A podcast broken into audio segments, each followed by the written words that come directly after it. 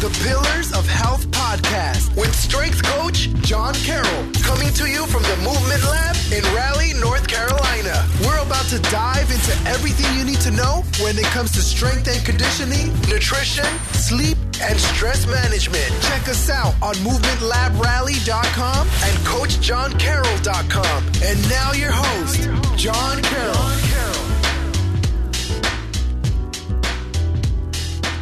I'm very excited to talk to Tara Davis today on the of Health podcast. Welcome, Tara. Thank you. Hi. We are excited to delve into relationships and intim- intimacy and everything that goes along with those two topics. Mm-hmm. So, before we do that, let's kind of get into the icebreaker question. And I'm going to ask you, what is the biggest lesson or takeaway you've had from a, it could be a current or previous relationship? Mm-hmm. You know, as I looked at this question, um, I really sat and thought, God, what is one major lesson that I've learned? And actually, there is not, well, there is one, but here's how I look at it is I'm just open every day to all the lessons that come about because I know for me, triggers are my lessons. So whatever is up and whatever is triggering me, there's a lesson in there for me. But one of the really big lessons for me in my current relationship, this year we'll be married 25 years. Actually, Oh. in a couple weeks, 25 years of marriage. Congratulations. Thank you. It doesn't seem so long, but Right. on the other other hand, it seems like an eternity because I've learned so much. and so, one of the biggest lessons that I have learned that my husband has just been amazing is that I have learned to use my voice. Mm-hmm. It has been the biggest transformation of me in our marriage as equally as it has been at- in a partnership and as in a, in a couple. But for me, it has just been to, I've grown into me. Had I not been in a partnership, like in a marriage, mm-hmm. I don't know that I would have grown into me fully as I have with my husband. He has been my biggest teacher, my biggest growth opportunity. And just by being him, he's not done anything differently. Right. But just by being him, yeah, it's been my biggest proponent for growth. Okay, that's a, that's a really interesting answer, and kind of you know touches on some areas we'll kind of get into later on as well. But one thing that kind of comes up for me when it comes to relationships and marriage, and you know looking back on my experience too, and I'm I'm married right now, and you know we've been together for three years, married four years total, and I realized that I had a serious lack of communication ability when it came to mm. relationships, and mm-hmm. you know that's something I needed to improve on. But then I'm thinking, well you know, there's quite a few men who have communication issues when, it comes Right. to relationships. Yeah. You know, but th- th- that needs some serious work in order to make things work overall for your relationship, right? Mm-hmm. Oh my gosh. And so part of my journey into myself and wanting to have this fantastic marriage um, was learning how to communicate. And communication is so much more than just talking. Communication is being able to identify, and again, it comes back to us. It's uh, it's learning what our feelings are because we really can't communicate and express our feelings if we don't know what they are, other than angry or happy Right. right? And so I, I always love saying that you know anger and happiness are just the front man for or front woman for whatever is underneath, and happiness is great, but, but let's feel into that. What else is there? Is there gratitude? Is there mm. joy? Is there bliss? And equally underneath happy or underneath anger is, you know, what is underneath anger? There are a gazillion things that are underneath anger. And so what this has to do with communication is that once we start learning about ourselves and really diving into learning about us, that's where the communication piece comes in because then we can actually make it about us. I feel blank. Right. You know, I feel blank when this happens instead of pointing the finger and being external and making it about our partner. Well, you always do blank. Right. Instead, you know, looking in and thinking, okay, so my partner always does this. It literally is a lesson for us in that my partner will continue to do this until this trigger no longer triggers me and I heal whatever that trigger is. As much as we want to airbox our partner and say, God, would you please just stop it? Right. It truly is our own lesson Okay. to okay. Mhm. Right. And and I and I just want to touch real quick, John, on the the communication piece. And you're right. As males, I don't know that you are purposefully taught the communication piece. I think as a as a society, we've left it up to the women to take care of that piece in the marriage, mm-hmm. right? And so, as women, we find ourselves wanting to communicate. Most of us love to talk, and so we become that piece of the marriage, and the guys are just kind of left like going, "Oh, okay, well, sure, whatever you say," you know? exactly. And so my husband, bless his heart, because he's so married to me, he's been pretty much exposed to all forms of communication as I've grown. You know, I've gone through so many different courses on how to communicate. And so his communication by default just gets up leveled each time I take a new course or I learn, you know, little minute triggers and changes in our communication. So right. I love working with males on communication. Okay, that's uh, yeah, that's uh, that's fascinating insight because uh, obviously the questions we have lined up will kind of delve into communication a little bit more as well. But um, I used to always joke with whoever I was seeing at the time. Was like, you know, I'm, I'm an Irish male, uh, Irish Catholic male originally, so you know, feelings and expression of those feelings does not come naturally. So, so just right. just be warned, yeah. So, right, and when it doesn't come naturally, that's the part where we compassionately and gently work on it. It's not something that you just, you know, force to happen. Like, look, you're going to talk. Yes. It, because it, that, that doesn't happen. definitely not. Definitely not. And so it's using that, that gentleness and that compassion of weaving in communication. And all right, I know you're not talking about your feelings, but let's, let's try this. Let's just look at one thing. And so by compassionately and gently looking into that, and I love your background because yes, you're right. yeah, yeah that doesn't come natural. So, bravo for that. Yes, yes. So, step one is, is realizing and admitting, and step two is working on it, right? So. yeah. For, for everyone listening, can you just kind of delve into your background and, and your path to becoming a relationship intimacy uh, expert, please? Yes, yes, yes.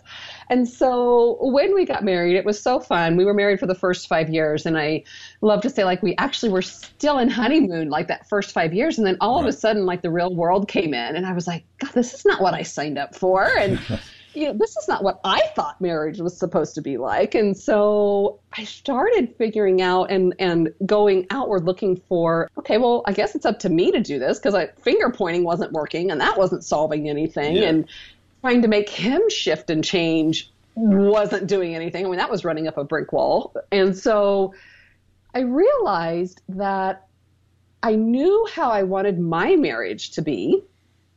And I knew I wanted to be in this for the long haul.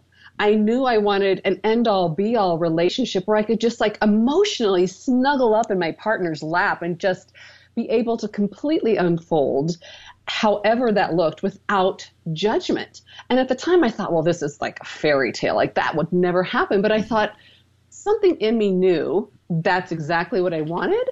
And I was not going to settle for anything less. Okay. And so I started on this personal development path that I was completely new to at, you know, about five years into our marriage. Mm-hmm.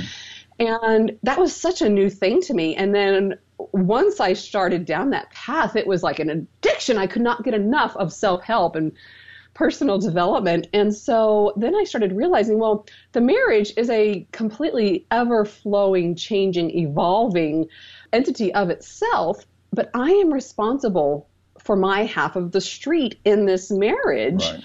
And so I kept you know, making myself, I don't want to use the word better, but just continually working on myself to heal whatever triggers continually came up. And so when I kept doing this, other people kept asking me, well, how do you do this marriage thing? Like you seem to be fairly good at it. And then, and so I started sharing. And then by default, my husband was in the military at the time. And so he was an officer. So he would have, you know, he would be in charge of, you know, hundreds of soldiers at a mm-hmm. time. And then they would deploy. And then I was here in the states while they were you know in some other country and then there would be all of the wives that were here and so they would ask me all these questions and so i by default kind of became this coach like this surrogate coach right and it felt so comfortable for me and so i kept sharing all of the knowledge that i got and then i realized i'm actually kind of good at this right. and so i started and then i just realized how much i loved helping other women and empowering other women in this format. And so I just started the coaching. And then I realized in my own marriage, that each time my husband, because of the military, would be gone and come home and gone and come home, then it really started interrupting the flow of what I, what I thought we had this really good thing going. And I thought, God, this is not working. That took us into therapy for years and years and years and years because actually at a point we got to being I don't even know how to be married to you anymore because you're never home. Right. And so it wasn't a bad thing. At, at first, I was using that to finger point. Right. And thought, well, I think this marriage is over because you're just never here. Mm-hmm. And I thought, no, actually, I'm going to use this as a growth point. And how do we make this work? And so, again, because we were in the military, we moved every couple of years. So it was a different therapist every couple of years. Yeah. Because I was determined to really make this work. And so each time we would move, it would be a different therapist with a different concept or with a different twist. And Yeah. so I continually kept learning all of these modalities, which then put me back into school. As an adult, I went back um, for a degree in psychology because the brain and how we function just fascinated me.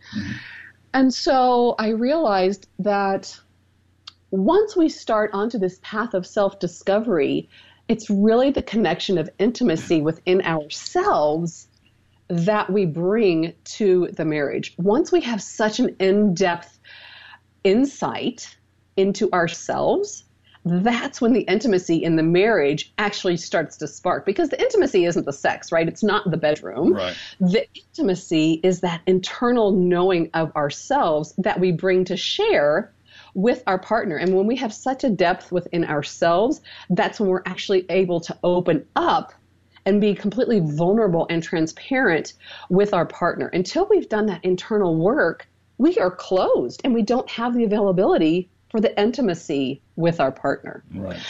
And so I really realized that because of the personal work that I've done, and this is certainly not a, saying that I'm perfect because every day is a new day that I'm still learning, but I've learned that when the triggers come, and even though I will contract into the trigger and go, oh no, this is the one that's about you again. Again, I will remember to get out of my head and back into my heart and realize, okay, good God, it's about me. Right. Yep, there it is. and then realize that, okay, it's another piece for me to look within and realize, right, there's another layer that I can let go of that brings even more intimacy into that place. right. So, And as I keep teaching this and teach more and more with couples, I'm loving learning and realize that men want this connection just as much as women. They just haven't realized how to get to it. yeah, yeah. Mm-hmm. The the point you bring up there about looking within, kind of being the first step to kind of allow everything else in a relationship to open up, right? Um, Yeah. Do you do you feel like that's such a hard thing for a lot of people to do? And you know, when, then when when things aren't going well, and you know, like you said before, you know, like this this relationship is over. It's kind of like the easy way out to be like, okay, we're done, as opposed to delving into yourself and seeing what you can do better.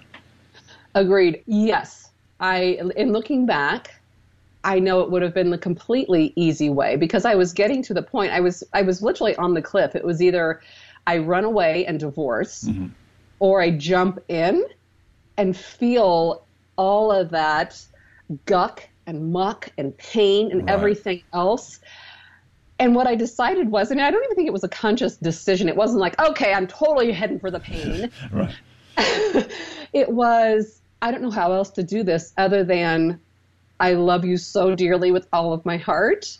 I just got to keep going forward with this. Right. And in saying that, my partner also got to a space of I really love you and I can't imagine not doing this with you. So how do we do this? Yeah. And it was coming to that place, and it isn't easy. I will 100% say we have been at rock bottom four times, and it is not easy because mm-hmm. the easy way is to say, forget this, I am out. Like we have tried so much, we've our boxing gloves are worn out, and Right. so yeah. But each time there was a vulnerability that we both came to in realizing, oh man, I really love you Right.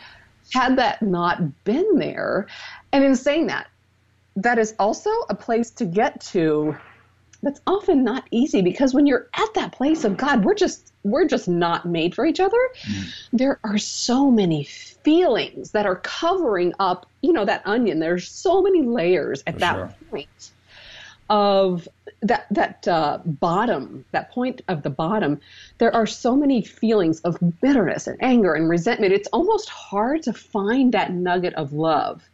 And so, you know, I always encourage people when you get to that point of that that rock bottom, search out someone to talk to because if you're not shifting and healing what this trigger is for you, you're carrying all of this to the next relationship. Yeah. Yeah. Yeah, I, and it's and it's not easy, John. You're absolutely right. It's not easy. Right. The uh, yeah, the point you, you just brought up about about chatting to someone or talking to someone else because uh, again, getting back to my background, that was uh, a lifesaver for me. Be, being able mm. to communicate with someone else who wasn't directly involved in you know the relationship and can give mm-hmm. you that thirty thousand uh, foot view from overhead. Like, okay, here's what I see going on as opposed mm-hmm. to just my perspective, right? And so that definitely gave me some perspective as to, okay, this isn't about the other person. I can do more on my end to contribute more and make this a better relationship. Absolutely. And I love that you did that because, yes, just having someone else's perspective to say, oh, did you recognize this is what's going on? You're like, oh God, holy cow! I've never even realized that. Exactly. Yeah. Yeah. You know, and it's just that affording that opinion or that uh, offering of someone else's viewpoint who can help you see like right it isn't i keep finger pointing and i keep finger pointing about the same trigger all of these have that common factor in there actually I, I do need to clean up my side of the street because it is about me right yeah, and so when we start working, when I start working with couples and in, and individuals, I just love that fact because as individuals, we actually really crave the vulnerability we crave to have people see us. Yeah. We crave that intimate connection. Oftentimes, we just don't know how to get there. Exactly. Yeah, yeah, mm-hmm. I, I, I, totally agree. I totally agree. Now, we're going to kind of shift gears a little bit onto just like creating boundaries and, and, and reason for boundaries, not only in obviously our, our could be our business or, or, or mm-hmm. work lifestyle, but also our, our relationship health as well, right? Mm. You know, and I love that this is um, that we're using this today because I'm teaching a boundary workshop this weekend. Awesome. And so, yeah, I've been working on boundaries all week long, and, and um, it's just been awesome. And so, whenever there's something that I'm working on, you know, for a workshop or whatever, of course, it's up in my life. Yeah, yeah. And so, creating boundaries is so important. First of all, it gives us such an incredible sense of self and trust in ourselves. Because again a lot of us don't have that foundational trust within ourselves. We're like yeah yeah yeah i'll do it and then it doesn't happen. Mm-hmm. or no i'm not going to do that. And then we end up saying all right because of all of this stuff in the background. And so we don't have clear boundaries. When we say no come from that place of literally meaning with all of your body no Mm-hmm. And if you say yes, it's because you want to say yes, not because you feel compelled, you feel, or not compelled, you feel obligated, um, you feel shamed into it. You feel like, well, I should. That that word should. Woo. Yeah. Um, you know, oh, I guess I just should do it. I mean, come on, your your shoulders just drop to the ground when you use that word. Yeah. And so having those clear boundaries creates such a sense of safety and stability within ourselves. It creates an incredible um, self assurance within ourselves. And so boundaries of first of all have so many reasons that we use them. Second of all, it lets other people know where we stop and where they start so that we're not, you know, completely enmeshed of like, you know, some people say, oh, I know exactly what you're thinking, or I don't even have to speak because they know what I'm thinking. Mm-hmm. Now, by and large, when you've been in a really long committed relationship, that's probably the case. But even still, I find myself going, I so know what you're going to say. And my husband will go, actually, you don't, because here's what I'm going to say. And I'm like, oh, right. okay, wrong. I did not know what you were going to say. Right, and so right. those boundaries, keeping those boundaries really clear, are so important because also other than giving us that incredible you know sense of stability and foundation it allows other people to actually really see us for who we are. You know one of the things that i'm teaching this weekend is overcommitting ourselves. Okay. and that's one of the things that i work on too because as you and i were talking before the shiny object syndrome is just so up for me all the time. If some new project comes along like oh that looks shiny and fun. Let's yeah. try that and I overcommit myself. And so that is a boundary that I currently am working on is not overcommitting because then here's what happens to me is that I get overwhelmed, then I get anxious, then I get resentful, then I get bitter, and then I get bitchy. And you know, and all of these things come in because I let my boundaries go.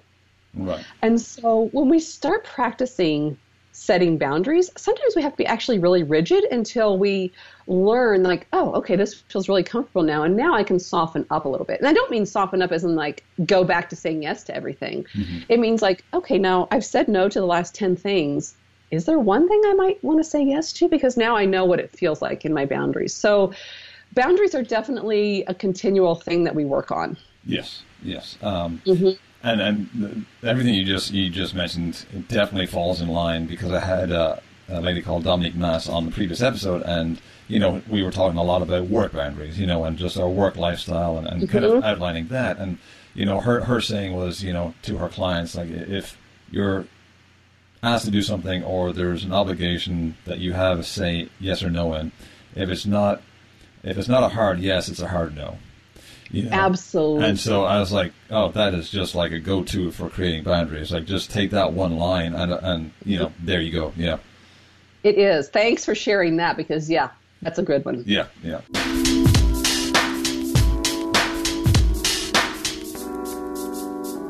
Now, you've kind of talked a little bit about triggers already, Tara, and let's kind of just go into what exactly some of those triggers could be and you know strategies also for for kind of dealing with them too. Yeah, and I love I have a love hate relationship with triggers. As we probably all do because the triggers are there for us to learn. If there wasn't something stuck in our crawl, it wouldn't be a trigger. Right. And so 99.999% of the time when something gets you and triggers you, it's about you. It's mm-hmm. not going to be about that other person.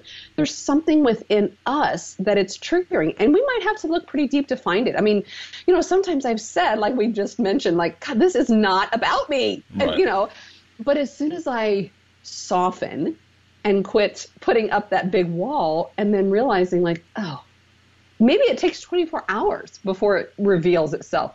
But as soon as I say, all right, you know what, I'm willing to see what this is about you know, it was really interesting. One, uh, someone had shared with me recently, like, you know, they were in the, in the airport and they were rushing to get their flight because actually their flight was already delayed. They had another commitment on the other end that they knew that the time was already going to be crunched. And so their bag, their carry on bag that they've used for years and years and years, all of a sudden was too big. You know, right. and, uh, and, you know, the person was like, I don't even know what you're trying to tell me. Like I've been using the same bag for years and it's never not gone, you know, yeah. as a carry on. Just, oh, it's too big. It's going to have to be checked. And this person said, oh, but actually I've got to almost run out of the gate to make this other appointment that I'm, you know, this business thing. Mm-hmm. And the, uh, the gate check lady was adamant that it was going to be under the belly of the plane and that this person would have to go to baggage claim and yada, yada, yada. Right. And so it was such a trigger um, for my client that when when we talked and and she was sharing you know this whole thing and she said god i was so triggered. Once i got on the plane i looked at all these other people that were behind me.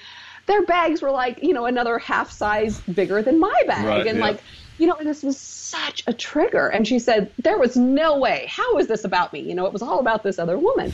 And so as we started to unpeel it she was really working on anger.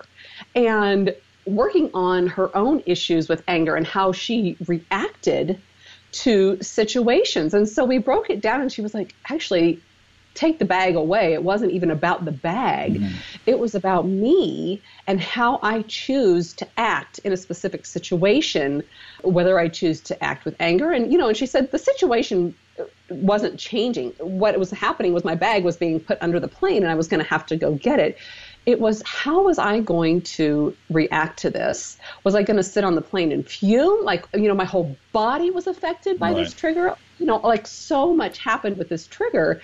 And so she had shared with me, you know, one of the biggest lessons I learned from just this small interaction was how all of that anger used to affect me and I didn't even realize yeah. how my body reacted, how my gut reacted, how my mind reacted, how the entire flight would have been affected, and then what I would have would have wanted to do to numb out and not feel all of this. So it was like this ripple effect of what she learned from what that lady at the checkout gave her. Right. So she said it was actually really a gift. Awesome. So we're gonna yeah, let's talk about gender roles next. And uh, yeah, I grew up in a family. I have two older sisters. I was the only boy, and I'm definitely thankful for that when it comes to gender roles because I feel like if I didn't, I might have an outdated view of, of gender roles. So I'll let you kind of explain what gender roles are and, and some of the conventional theories when it comes to this area.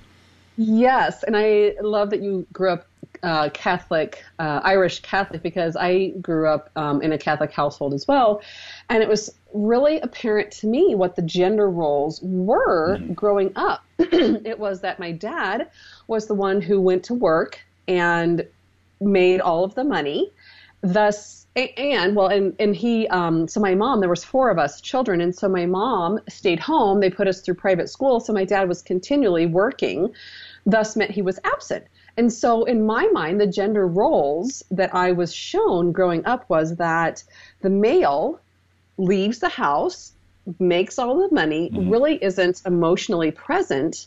And the female's job is to cook and clean. And, and my mom was a fantastic, well, still is a fantastic seamstress. So she made a lot of our clothes, volunteered. And so that was my example of what a marriage looked like, what gender roles looked like. And so I thought, oh, right. I mean, again, this is such a subconscious thing, a lot of times so unconscious, is that we learn by example. And so whatever that example is, until we make the realization like, that's how I grew up, but that's not how I want it to be. Mm-hmm. Until we have that realization, we just continue in those patterns. Right. And so when I married my husband, I was like, right, so you're going to go off to work and I am going to stay at home, which was fun. I loved, loved, loved the mom gig. I still love it. Right. But you know, and then I started having these internal conflicts of like, but wait a minute, you're never home and you're emotionally unavailable. What is that all about? you know?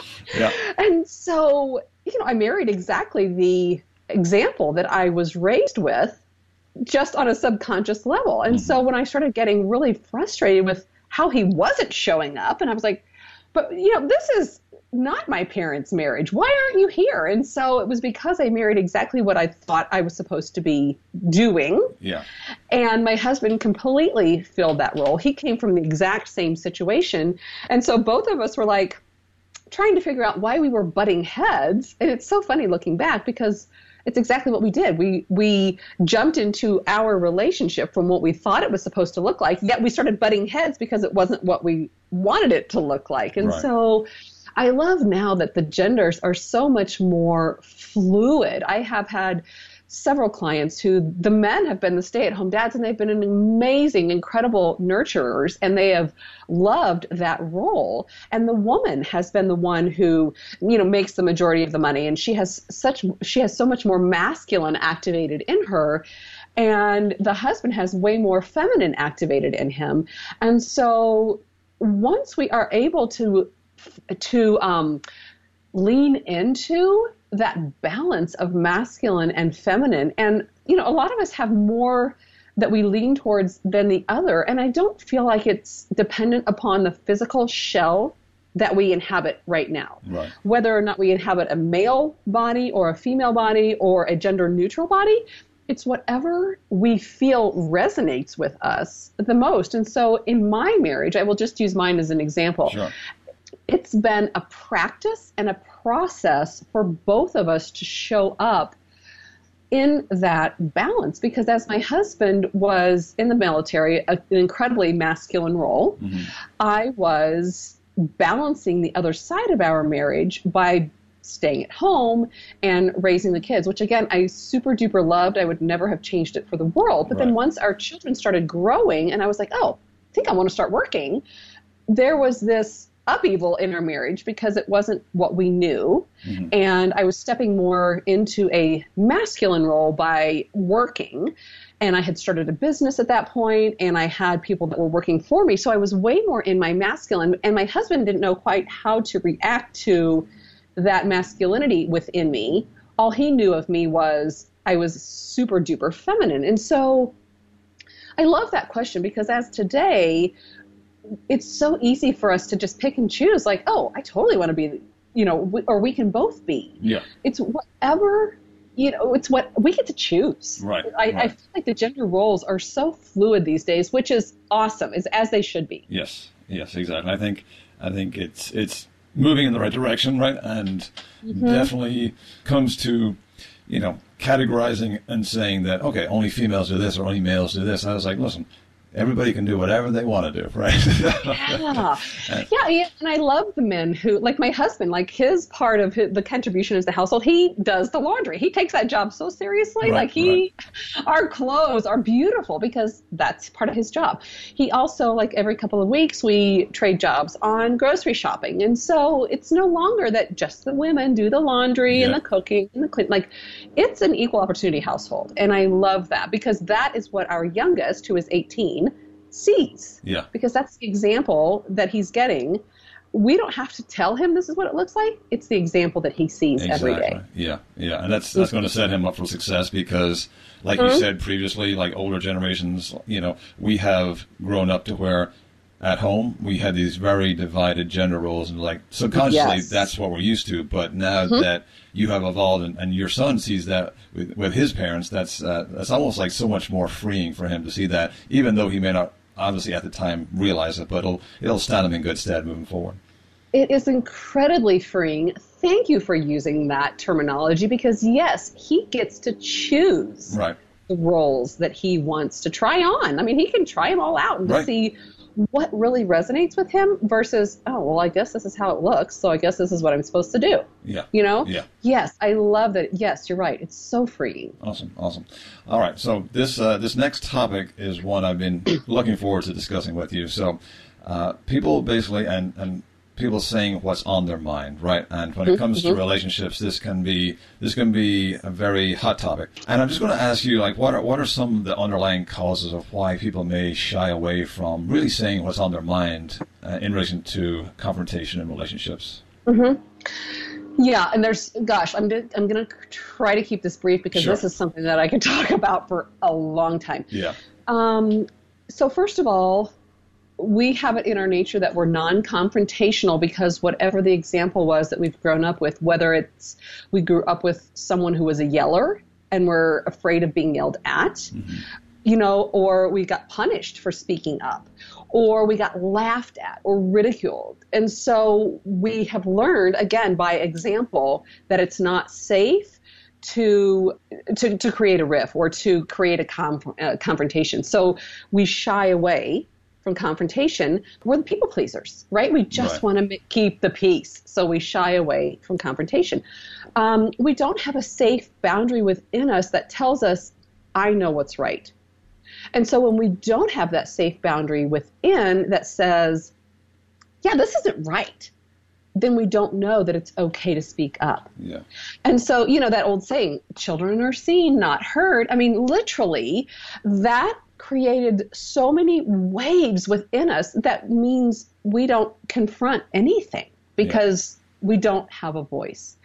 And so that's a little piece of it. Another piece is that maybe we don't know how to use our words. Like we had talked at the very beginning, I don't know how to communicate. And so I don't know how to exactly say what it is that I want to say. And so when we learn specific tools on communication and the right way to communicate instead of just vomiting our anger all over Right. the place, yeah, um, the communication becomes becomes so much more effective and neutral. My husband and I, gosh, I can't even say the last time that we really had a heated argument because we have come to the place where when there is a riff and something is up, um, we know how to communicate in that neutral place. And one of the biggest things that I teach is I feel blank when blank. And it means not, I feel like you should. It is, I feel really uh, anxious or I feel really hurt when, and then we use that. Another thing I teach is that we all create these stories in our minds about, you know, when you've done something, I'm creating the story of why you did it. right. And nine times out of 10, that story is absolutely wrong. And so we have started using the story I'm creating in my mind is. Oh, okay. Because what that does is, first of all, it takes all of the defensiveness out. Yeah. My partner is no longer defensive because I've taken it back to me. It's on my side of the street. I am taking complete ownership for the story I'm creating about what you just did Right. or said or, you know, whatever.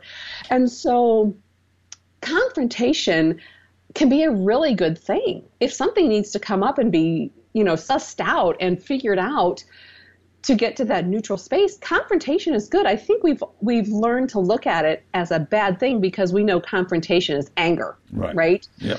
And so when it is left unaddressed, we have not learned boundaries. I love this question that you had given to me as well. If left unaddressed with the lack of boundaries, it becomes impossible later down the road because when we don't confront what's going on, and I know this from so much personal experience because I grew up in one of those households where it wasn't safe to say what I was thinking. Right. Like, I just better close my mouth. Because at the time when I was growing up, I had um, a lot of people in my life that were overbearing. Right. And so if I were to say something as a little child, I could have been reprimanded, I could have been yelled at, I could have been grounded, sent, you know, whatever, all of these, you know, things as a child, I felt shamed. Right. And I felt so small. And so when my husband and I started to learn how to talk, and still I will find myself um, going within, and my husband will say, All right, what's going on? Because you're not talking. I'm like, Oh, God. there it is again. Yeah. And so I know that when I don't speak, first, what happens is I'm creating a gazillion stories in my mind about why he just did that Right. or said that. Second of all, then I'll start getting bitter. Hmm. And then I'll start getting get resentful, and then I'll start getting like then it goes within my body and starts creating stuff in my body. And so, when we choose not to confront what's going on all of this stuff i mean and then it i mean we could go on with health issues and you know on and on and on but confrontation can actually be a really good thing if we come with that mindset of oh sure i know how to speak for myself i know how to speak with neutrality with confidence and i know how to get to the other side of whatever this issue is Right, right. Yeah, and you know, I, I really feel like what you just mentioned in relation to, you know, kind of phrasing it in the way the story in my mind that I'm creating is mm. is so, you know, identifiable for a lot of people because, you know, when you're in that back and forth with your significant other, things change in your mind to where, okay, did this really happen or am I just making mm-hmm. this happen? You know, so yeah, I definitely identify with that. Yeah.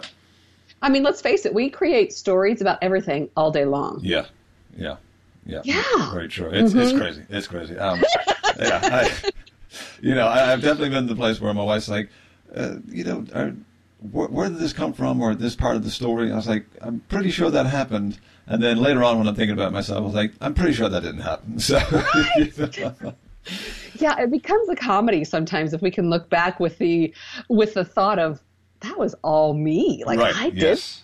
Yes, exactly, exactly.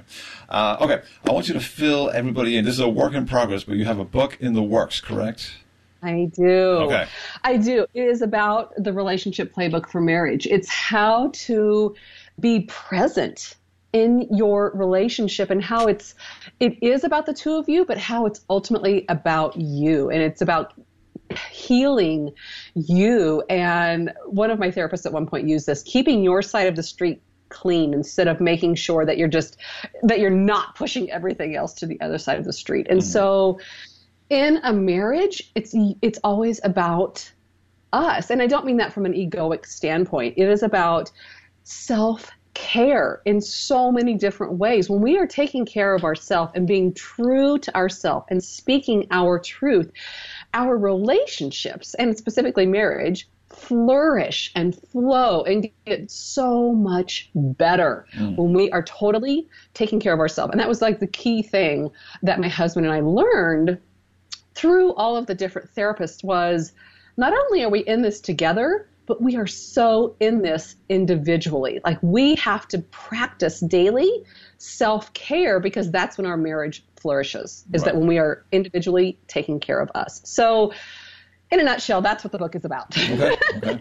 Yeah, and definitely uh, a lot of a lot of really helpful and insightful advice and uh, you know practical tips that would obviously assist a marriage kind of developing and, and becoming what we kind of talked about throughout this podcast. Mm-hmm. Yeah, yeah, that's awesome. Well, I want to thank you, Tara, for taking the time to come on the podcast today. This has been really, really fascinating stuff, and you know. I feel like we could talk for another two or three hours, and, and I, I would still, I would continue to learn a ton. So yeah. Thanks, John. I really enjoyed it. It's been yeah, fun. Yeah. And uh, can you go ahead and fill everybody in on where they can find you, your website, your social media, all that good stuff? Yes, yes, yes, yes. So you can find all of the information at the relationship playbook for marriage.com. All of my social media is on there. Uh, my favorite social media is Instagram, and I am do I do stories every day on my personal life, which is really fun. I give tips every day. Um, I do lots of Facebook Live, so you can find me there. There is tons of free information um, from my podcast days. There's tons of podcast blogs. There's so much free content. And then when I have workshops coming up, that information will be on there as well. And then you can find my six month and six week courses that are also also available on my website. Awesome. Yeah, I would definitely recommend checking out your website because if you are f- coming from a growth mindset and looking to develop personally, but also your relationship, there is some fantastic content on there. So I will include a, a link in the show notes for that. Awesome. Yes. Thanks, John. All right. All right. Everyone listening at home, thank you so much, guys, for tuning in to the Coach's Help podcast. We will catch you on the next episode.